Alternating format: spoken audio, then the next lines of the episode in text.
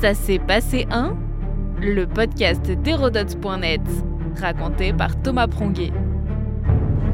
Ça s'est passé un 5 novembre 1956. L'expédition de Suez tourne au fiasco.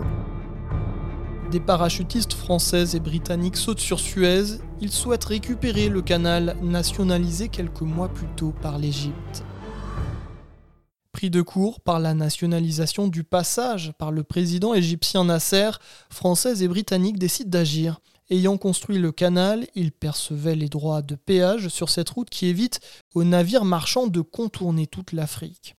C'est un socialiste qui a l'idée de cette intervention. Guy Mollet, chef du gouvernement français, veut punir Nasser de son soutien aux indépendantistes algériens. De son côté, Israël, jeune État et allié de la France, cherche un prétexte pour une guerre préventive contre l'Égypte afin de revendiquer sa supériorité dans la région. Tout est planifié méticuleusement. Le 29 octobre, les troupes israéliennes se lancent dans le Sinaï et mettent en déroute l'armée égyptienne.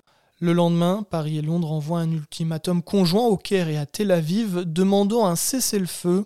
Israël répond favorablement, mais l'Égypte, comme on peut s'y attendre, rejette l'ultimatum. Le 31 octobre, Français et Anglais bombardent les avions égyptiens restés au sol. La voie est libre. Ce 5 novembre 1956 débute ainsi l'opération Mousquetaire. Les parachutistes de la coalition franco-britannique sautent sur Port Saïd, à l'endroit où le canal débouche sur la Méditerranée.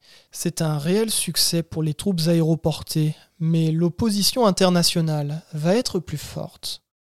À peine les parachutistes ont-ils récupéré Suez que des voix s'élèvent. En premier lieu, l'Union soviétique qui menace d'intervenir directement avec des fusées intercontinentales à tête nucléaire si l'attaque n'est pas stoppée. Aux États-Unis, c'est la consternation. Français et Britanniques ont agi seuls dans leur coin. Et alors là, fait exceptionnel, impossible pour l'époque, le président Dwight Eisenhower, qui vient d'être réélu, joint sa voix à celle des soviétiques pour exiger un cessez-le-feu. Le 6 novembre, à minuit, tout est terminé. L'expédition de Suez prend fin et les parachutistes français et anglais évacuent la zone 24 heures seulement après le début de l'opération.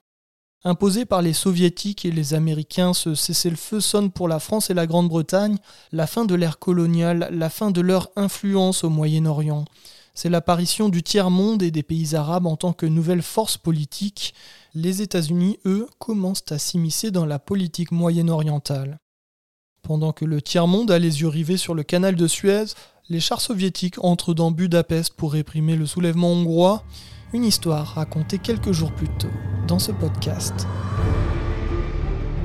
Notre podcast historique vous plaît? N'hésitez pas à lui laisser une note et un commentaire ou à en parler autour de vous.